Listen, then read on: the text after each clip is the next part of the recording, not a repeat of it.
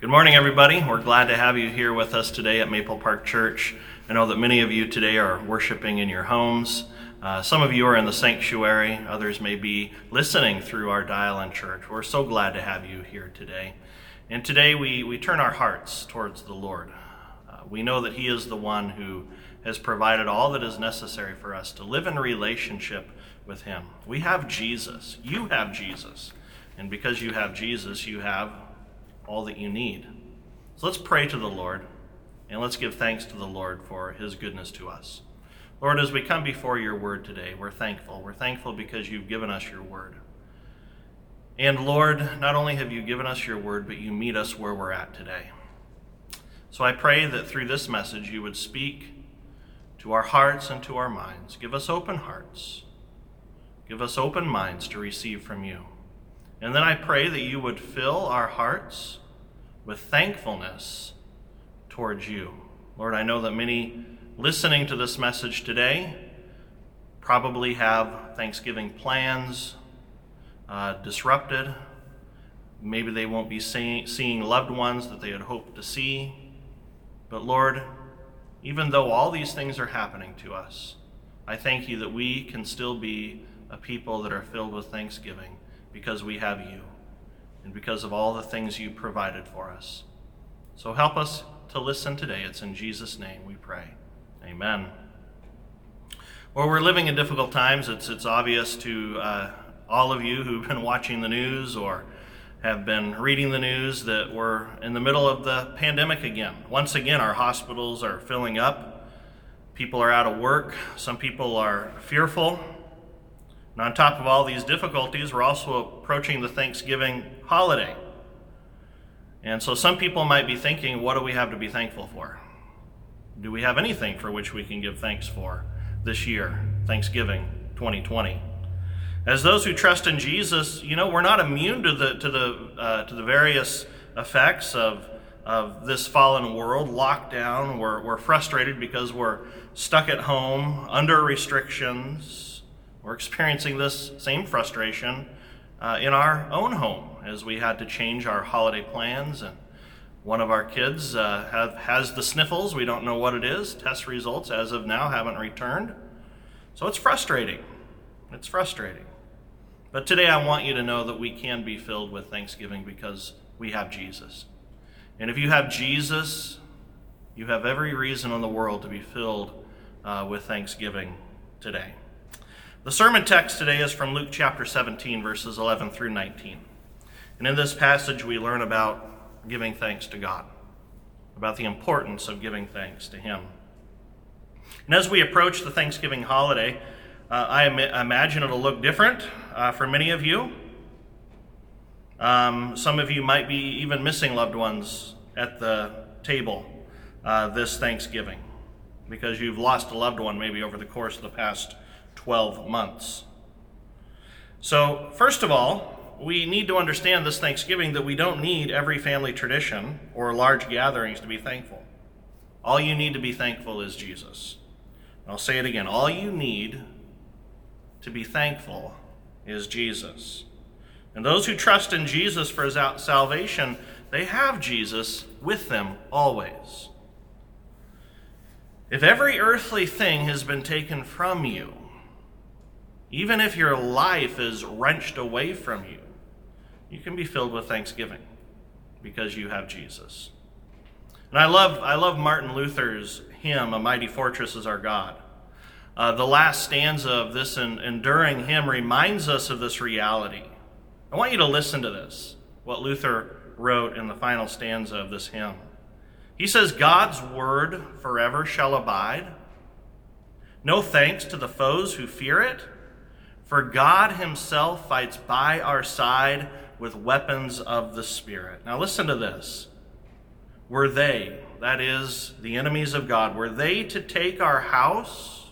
Were they to take our house, goods, honor, child, or spouse? Though life be wrenched away, Luther says they cannot win the day. If they take everything from us, even our physical life, God's enemies will never win the day. Why? Well, the kingdom's ours forever. You have Jesus. You have the kingdom. It belongs to you. You can be thankful. So we're thankful today. We're thankful every day because of who Jesus is and because of who we are in Jesus. So let's read about who we are in Jesus and let's read about these thankful lepers. Only one of them actually returned to give thanks. The others had been healed, but only one returned to give thanks. So, Luke chapter 17, verse 11. On the way to Jerusalem, he was passing along between Samaria and Galilee. And as he entered a village, he was met by ten lepers who stood at a distance and lifted up their voices, saying, Jesus, Master, have mercy on us. When he saw them, he said to them, Go and show yourselves to the priest. And as they went, they were cleansed. Then one of them, when he saw that he was healed, turned back, praising God with a loud voice, and he fell on his feet, face at Jesus' feet, giving him thanks. Now he was a Samaritan. Then Jesus answered, Were not ten cleansed? Where are the nine? Was no one found to return to give praise to God except this foreigner? And he said to him, Rise and go your way. Your faith has made you well. This is the gospel of the Lord. because of Jesus, because of Jesus, because you're living in Jesus, you can be thankful today. First of all, I have four points. I think three points maybe today. Three points. Number one, you can be thankful because Jesus has cleansed you of sin. You can be thankful because Jesus has cleansed you of sin. Sin is like leprosy. No one could cure leprosy. A leper was in a hopeless situation. There's a book in the Bible called Leviticus. And the book of Leviticus gave to God's people in the Old Testament instructions regarding infectious diseases. The book of Leviticus taught people how they were to deal with those with a skin infection like leprosy. For the leper, the Levitical law demanded covering the face. The Levitical law demanded quarantine. Sound familiar? Due to the leper's infection, he or she was cut off from the community of worshipers, cut off from family, cut off from celebrating. Sin is like leprosy. Sin separates us from God. And that's the bad news. But the good news is, is that God sent Jesus to save us from the leprosy of sin. Jesus shed his blood upon the cross for you. And Jesus' blood has power to cleanse you from all sin. And when you trust in Jesus, when you put your faith in Jesus his, alone, his, his blood covers you and his blood cleanses you of all your sin. So now when God looks at you, he doesn't see your sin, he doesn't see your unrighteousness. He actually sees the very purity and holiness of Jesus because his blood has covered you. You are now clean, cleansed of all sin. So you have been cleansed of sin. In the same way, Jesus said to the thankful leper, Rise and go your way. Your faith has made you well. Jesus today says the same thing to you. Your faith your trust in Jesus, your trust in what he did for you upon the cross, has made you well. You're clean. You're clean by the blood of Jesus. So today on, and on Thanksgiving and, and every day, we can be filled with thanksgiving because Jesus has cleansed us of all sin. So be thankful. Give thanks to God. You might not have a full table. You might not even have a turkey in the oven or your favorite pie, although Judy Beeston did bring me a pumpkin pie, which I'm very grateful for. But you can be thankful because you are cleansed of all sin, like a leper cleansed of an incurable skin ailment. Because you have Jesus, you have the cleansing power of his blood applied to you. Be thankful Jesus has cleansed you of all sin. Number two, be thankful Jesus cleanses outcasts. Not only does he cleanse our sin, but he cleanses the outcast. He cleansed the lepers, but he also cleansed an outcast. Not only were the lepers outcasts because of their infection, we know that at least one of the lepers was a Samaritan. And being a Samaritan compounded the outcast factor. Jews despised Samaritans. Jews would actually take the long way around Samaria to avoid contact with Samaritans. You see, racism was real back then, as real as it is today. So, have you ever felt like an outcast? Have you ever felt like you don't fit in? Today, you might feel like an outcast. You might feel like you, you, you don't fit in. Many have this experience in life. Many people have been rejected, feel that they don't fit in. But Jesus never, never rejects the outcast. Jesus reaches out to the outcast and, and Jesus befriends the outcast. You see, Jesus welcomes all who repent and trust in him. This is the good news of the gospel. And because Jesus welcomes the outcast, we Christians are free. We are free to welcome those that society has rejected. We don't need to live according to the discriminatory values of our culture. Jesus has liberated us from every form of discrimination. The cleansing of our sin has caused us not only to have thankful hearts, but to have open hearts and to have welcoming hearts for all people. When you truly believe that Jesus has cleansed you, of the incurable disease of sin, your heart is soft and your heart is loving towards the outcast. But too often I have forgotten and I have failed to believe how great my sin is. I failed to believe the magnitude of my sin. And I failed to trust in the greater magnitude of God's grace. And when I, when I fail to believe the magnitude of my sin and the, and the greater magnitude of God's grace, I become judgmental and I become unwelcoming towards those who, who aren't like me. But Jesus never did that. He always welcomed the outcasts. We Christians are quick to reject and we're slow to befriend. Quick to reject and slow to befriend. But Jesus befriended people with leprosy, he befriended tax collectors, and he befriended prostitutes.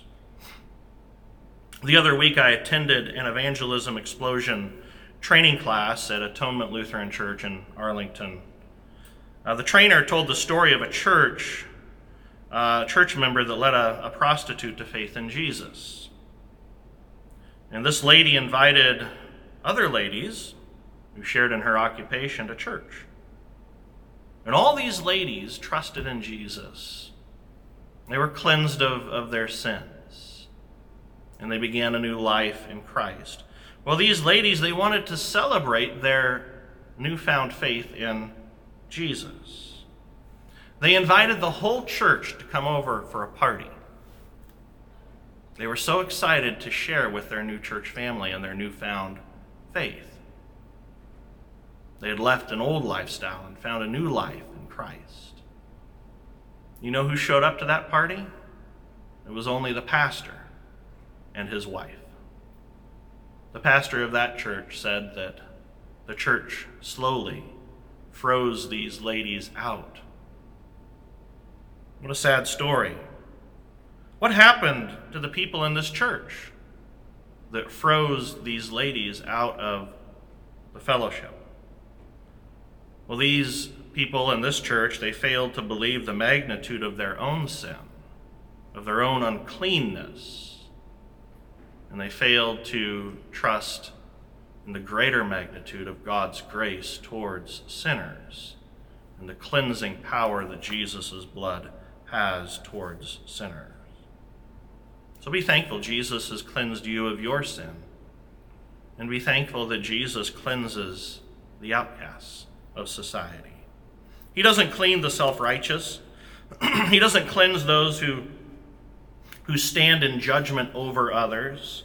He cleanses those who humble themselves in repentance of sin and, and faith. And when faith is living and when faith is active, our hearts are soft and our hearts are loving towards others.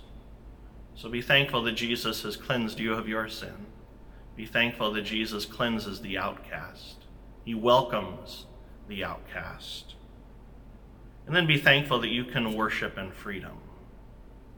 The same way the, that one leper returned to give thanks to God, today you can give thanks to God. You can worship in absolute freedom, no longer encumbered by the weight of sin. You've been cleansed. So today you can worship the Lord in freedom. In response to everything given to us by Jesus, we can worship in freedom. We don't worship like those of, of, other religions who worship who worship out of duty or to earn a, a demanding God's approval or to get a demanding God to bless them. We don't worship to get something from God.